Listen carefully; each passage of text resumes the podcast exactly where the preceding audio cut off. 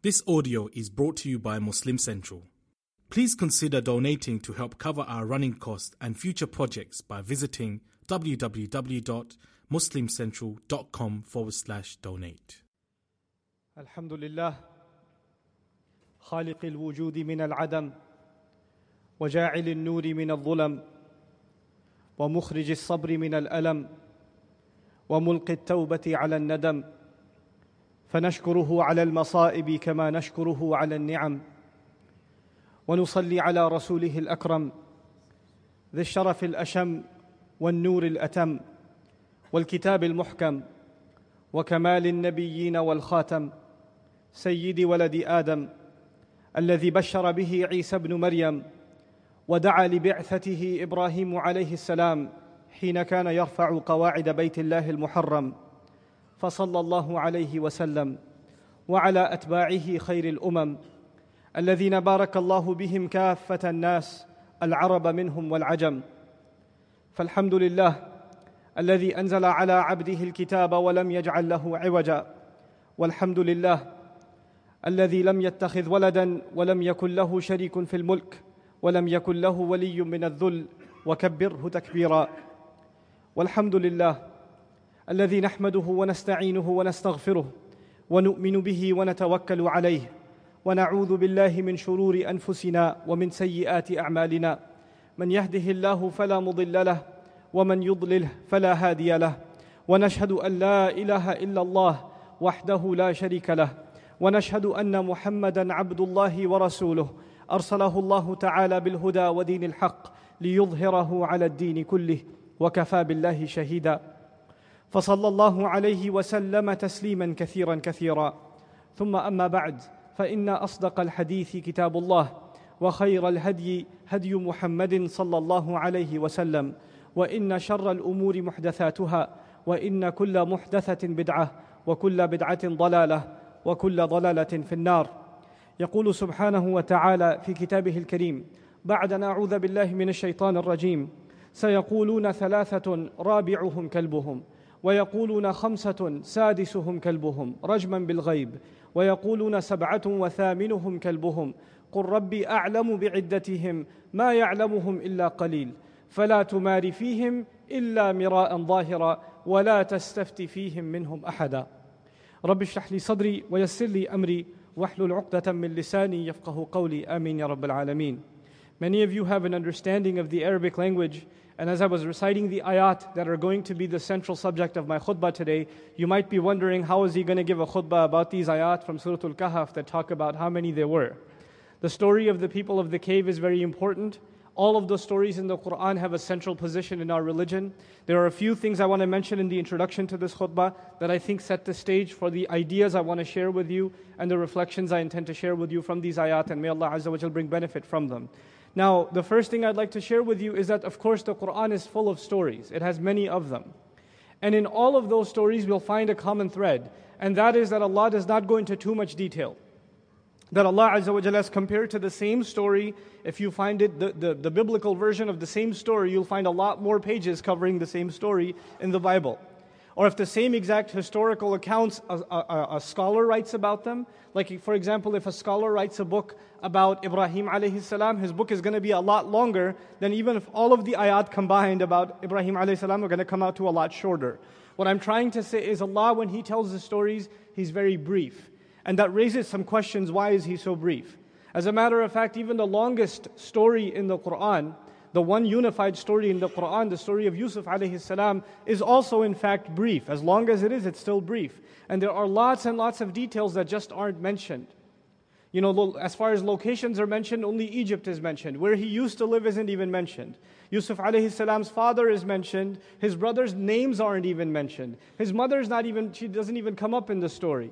There's a minister. Ministers are pretty important people, you would think. We don't even know his name, not from the Qur'an.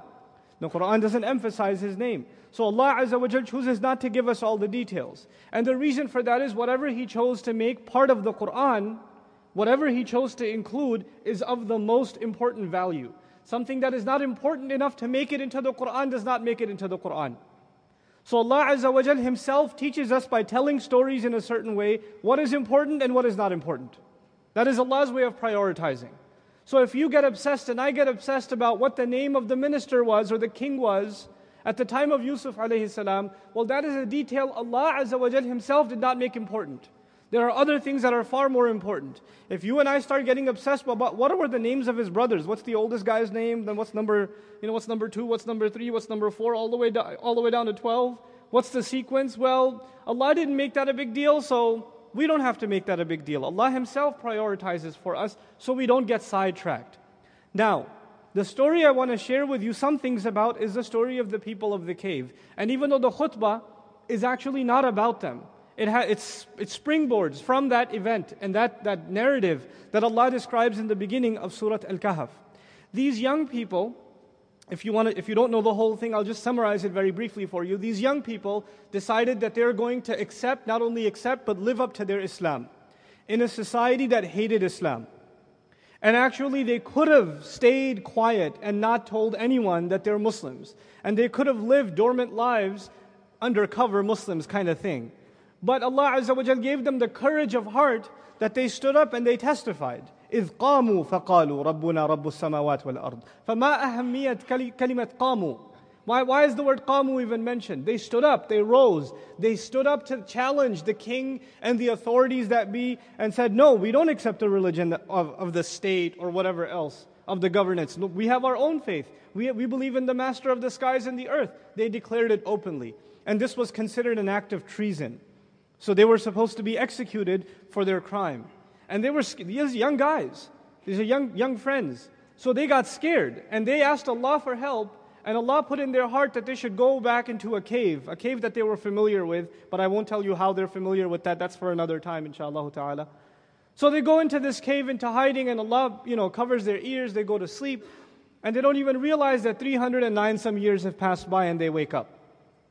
And then the story continues that they come out, they send one of theirs to go get some food. Obviously he goes out to get food and he's wearing clothes from 300 years ago. Fashion might have changed just a little bit and your currency might not exactly be the same. If somebody spoke English from 300 years ago, you'd be like, is it Halloween already? What's going on, You wouldn't fit in. So the guy goes to do some shopping and he's pulling out like 300-year-old currency. So obviously he gets attention. He's trying to not get attention. وَلْيَتَلَطَّفْ وَلَا يُشْعِرَنَّ بِكُمْ أَحَدًا. Whoever goes among you should really watch his step, and don't let anybody realize that what's going on with you. But the guy, how's he gonna hide if he's wearing 309-year-old clothes and he's got ancient currency in his hands? Obviously, he's gonna be the center of attention. So now people find out about what's going on and they get discovered. That's the gist of it. But then Allah decided, and I told you, Allah, the stories in the Quran are brief, but Allah decided to dedicate a very long set of words to this discussion, and this discussion is سَيَقُولُونَ ثَلَاثَةٌ رَابِعُهُمْ كَلْبُهُمْ. They say they were three. They will say that they were three, and the fourth one was their dog.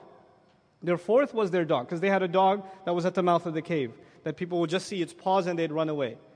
Okay, that Allah mentions his dog previously too. وَيَقُولُونَ خَمْسَةٌ سَادِسُهُمْ كَلْبُهُمْ. And then they're also going to say that they were five actually. There were five guys.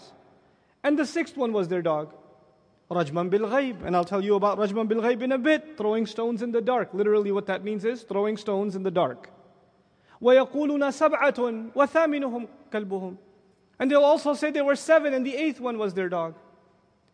Now, Allah says they say this and they say this and they say this.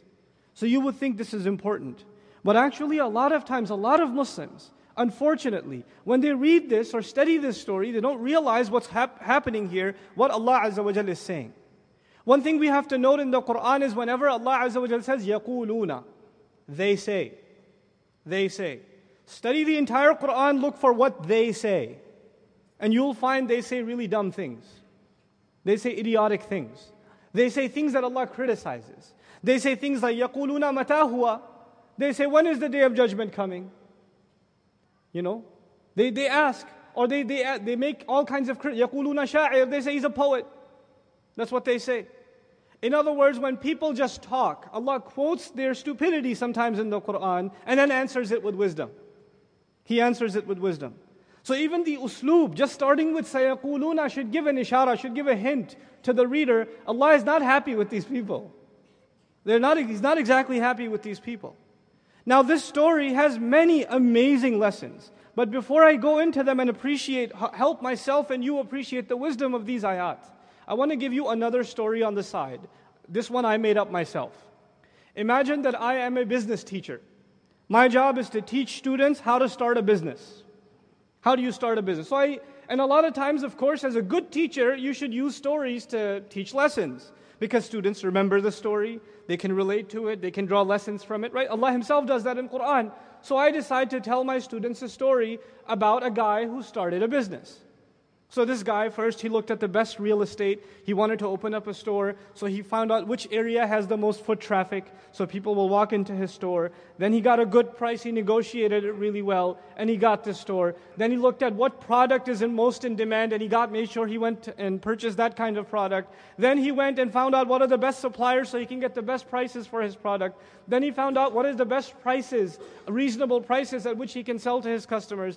Then he learned how to deal with customers in a patient way and be nice to them. So when the customers come into the store, they like how he treated them, so they recommend others to his store also. And I'm telling them this story about this guy who opened his store and does all these things so his business could be successful, and he benefited tremendously by following these few principles and, not making sure he filed his taxes properly, this and that and the other. And a student raises his hand. He listens to the whole story, he's taking notes. He raises his hand and he says, what color jacket does he wear to work? Another guy asks, how did he paint the door? How did he paint the door? And, what kind of cash register did he get? Did he get the digital one or the manual one? What did he get? So these students start asking questions. And you know what that tells you when they ask those kinds of questions? I don't think you realize the point I was making when I was telling you the story. The point of it was, you should learn to take these principles and start a successful business yourself. The color of your jacket will not help you. Does he wear shoes, or does he put Velcro on his shoes? What does he do? That won't help you. It's irrelevant. It's a kind of what they say in Arabic, نوع من سوء الفهم. You didn't understand the point. Allah Azza wa Jal dedicated several ayat telling us that these young people were amazing.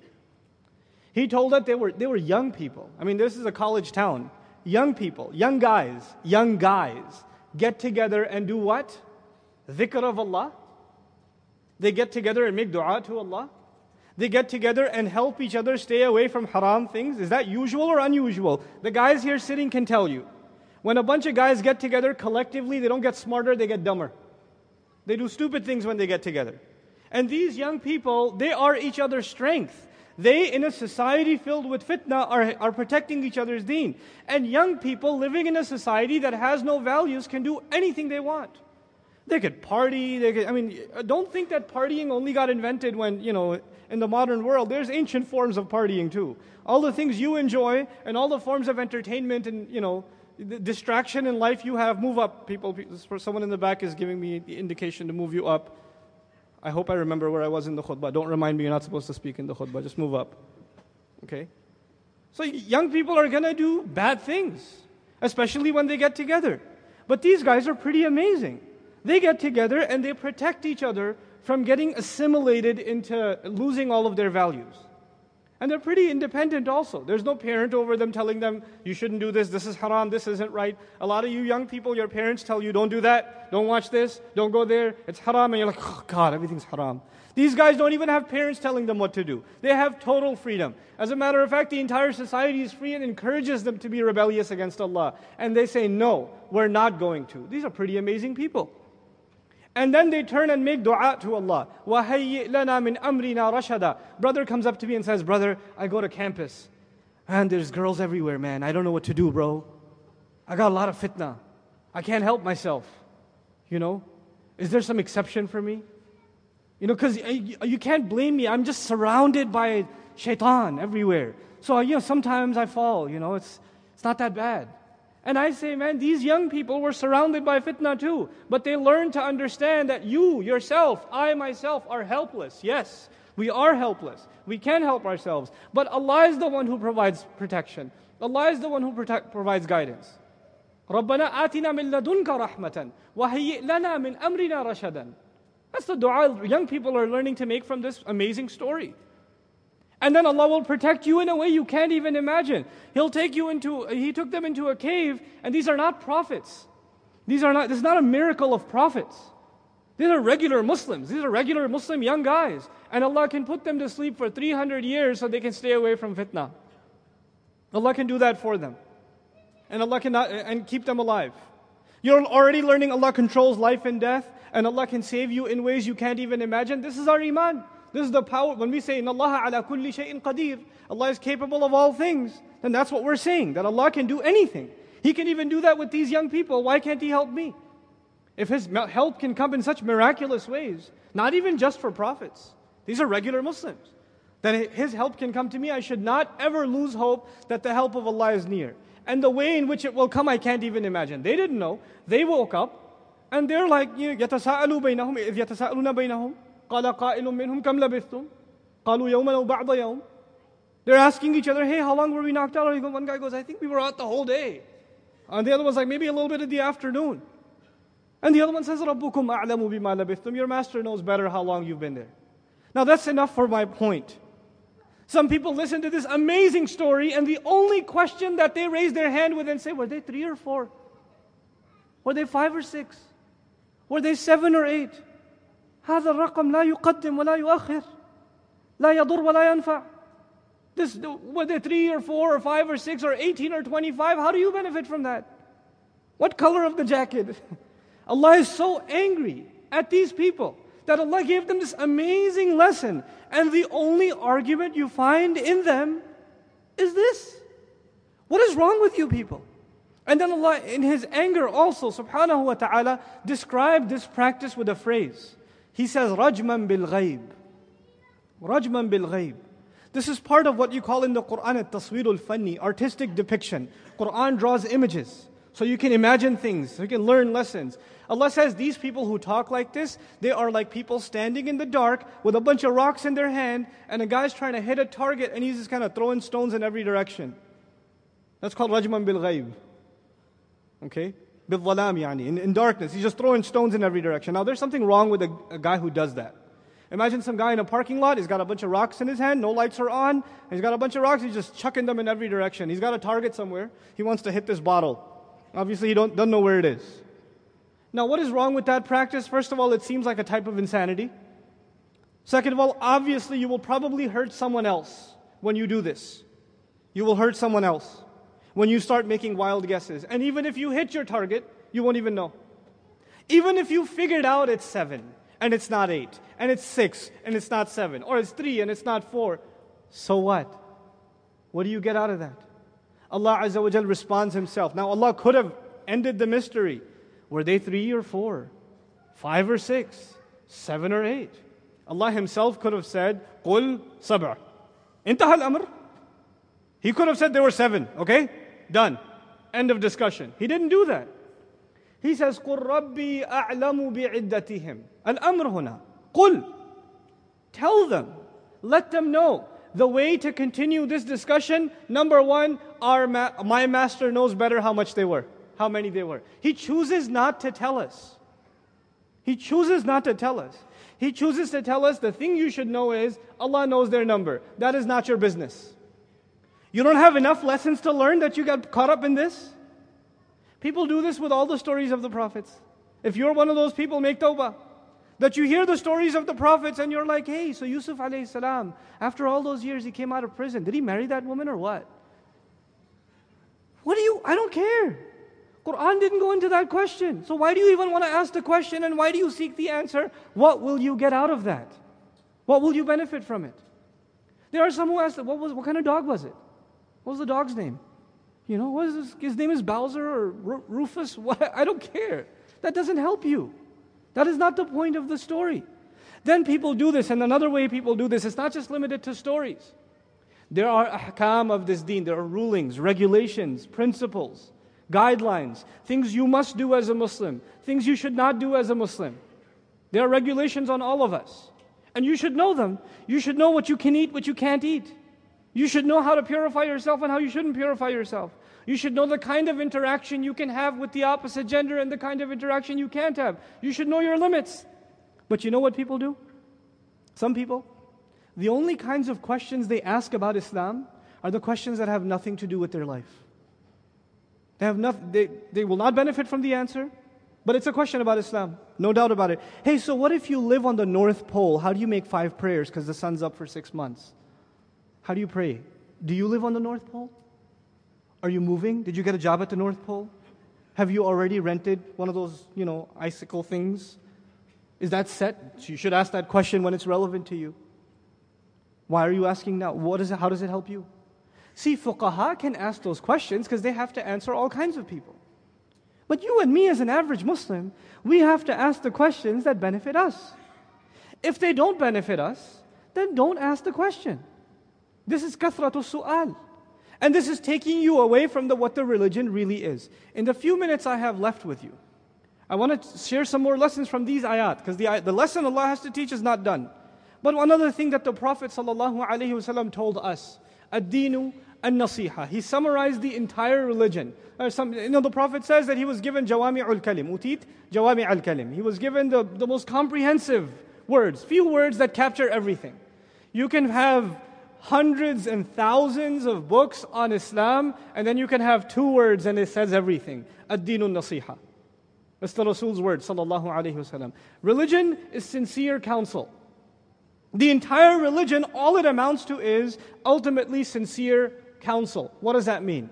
That everything in our religion that I learn and everything in my religion that I try to teach should have the benefit of helping someone, counseling someone. Either it makes them stronger in their faith or it betters their practice. That's it. There are only 2 things. Either it makes your iman stronger or it makes your amal stronger. And that's it. That's nasiha. If you are curious about something and it neither benefits your iman and nor does it benefit your amal, then you're outside of ad-Dinu an-nasiha. Then you are interested in questions that are related with the deen, but they have no nasiha in them. You see what the Prophet did with these words, sallallahu alaihi wasallam, is he caged our curiosity to that which is beneficial. Because people have curiosities of all kinds of things, in Islam and outside of Islam, and many of them are not beneficial. So our curiosity, you're right, you have a right to be curious, but be curious about things that will help you. Not just useless things, just random things that you're curious about. So now let's come back to this story. Allah Azza wa Jalla says, قُلْ رَبِّي أَعْلَمُ بِعِدَّتِهِمْ. My master knows better what their number is, which basically means you be quiet.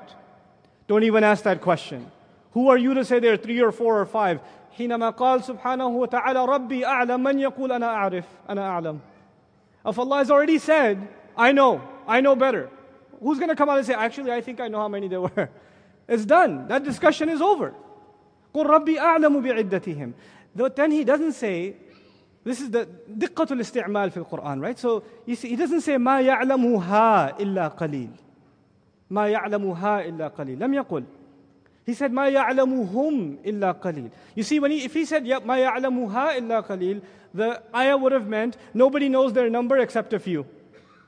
Nobody knows the number except a few. But in the ayah, Allah does not say, He's not even talking about the number anymore. He says, nobody knows the reality of them except a few. Nobody pays attention to what I really told you the story for except a few. Most people get caught up in these things. Most people get caught up in distractions. And they'll forget the point for which I'm telling you the story, for which Allah is teaching. مَا يَعْلَمُهُمْ إِلَّا قَلِيلٌ. These young people of the cave, I can't remember how many different khutbahs I've given, different topics, on just the people of the cave. On just them. Because they are such an inspiration in the Qur'an. Especially for young people living in times of fitna. They are such an inspiration. And Allah Azza wa Jalla says most people don't realize what they really are, except very few.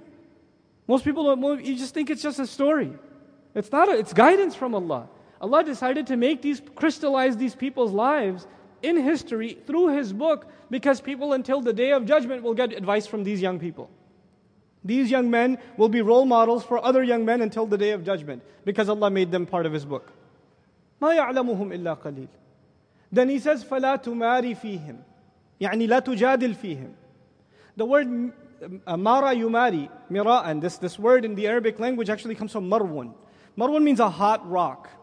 A rock that is hot on the inside, like burning on the inside, you can't see the fire of it until you touch it.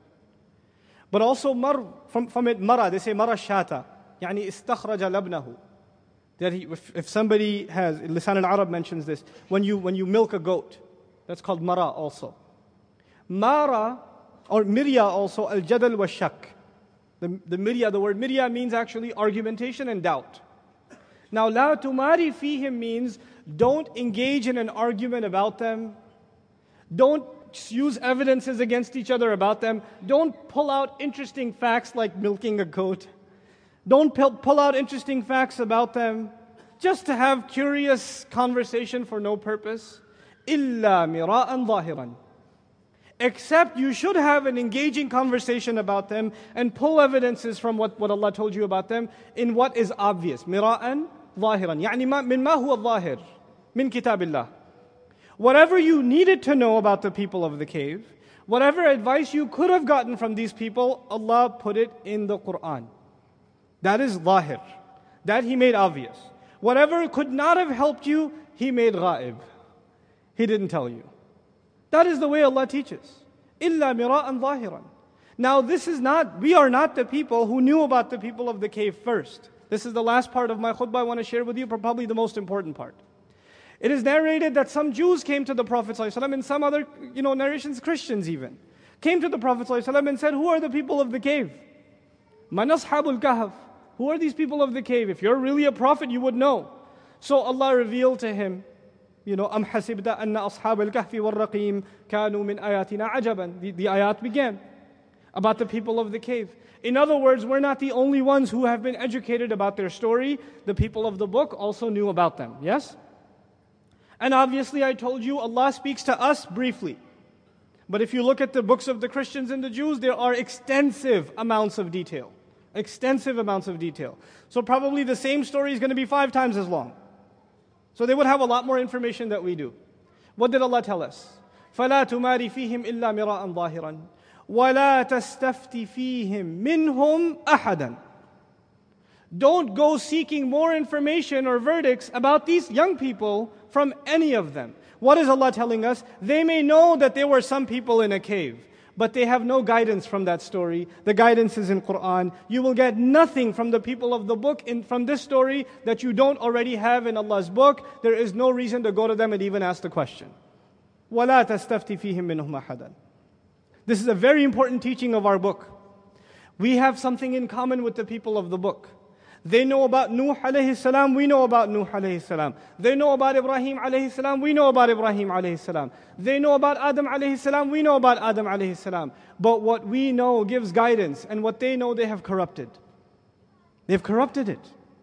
So it's, I'm telling you, if you read what they say about Ibrahim alayhi salam, you will think it's talking about another person. Not the Ibrahim alayhi salam that Allah told you about in Qur'an, and that the Prophet told you about in his sunnah.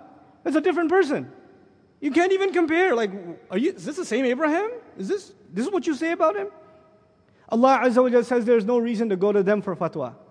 لَا تَسْتَفْتِ فِيهِمْ مِنْهُمْ أَحَدًا. On these things. Because whatever lessons you had to learn from these great figures of history, Allah Azza wa Jalla perfected those lessons.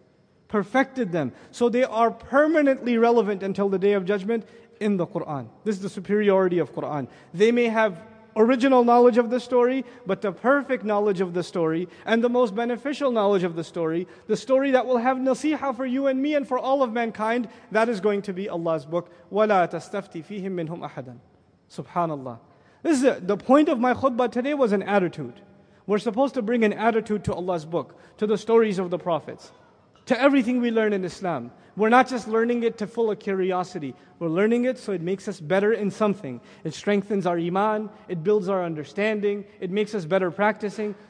In some way, it made us a better Muslim. It strengthened our heart or it strengthened our action. May Allah Azza wa Jal make us a people who internalize ad-Dinu an-nasiha. May Allah Azza wa Jal help us learn the teachings of the Qur'an in a way that better our faith and better our practice. May Allah Azza wa Jal help instill a love for this book and the sunnah of His Messenger alayhi salatu wasalam into our own hearts and into the hearts of our families. Barakallahu li wa lakum fil Qur'an al-Hakim wa nafa'ni wa iyyakum bil ayat wa dhikr al-Hakim.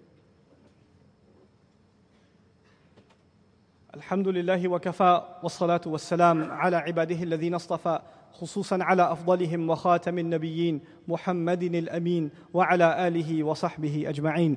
يقول الله عز وجل في كتابه الكريم بعد أن أقول أعوذ بالله من الشيطان الرجيم: إن الله وملائكته يصلون على النبي يا أيها الذين آمنوا صلوا عليه وسلموا تسليما. اللهم صل على محمد وعلى آل محمد كما صليت على إبراهيم وعلى آل إبراهيم في العالمين إنك حميد مجيد. اللهم بارك على محمد وعلى آل محمد كما باركت على إبراهيم وعلى آل إبراهيم في العالمين إنك حميد مجيد. عباد الله، رحمكم الله، اتقوا الله. إن الله يأمر بالعدل والإحسان وإيتاء ذي القربى وينهى عن الفحشاء والمنكر ولذكر الله أكبر والله يعلم ما تصنعون. أقم الصلاة إن الصلاة كانت على المؤمنين كتابا موقوتا.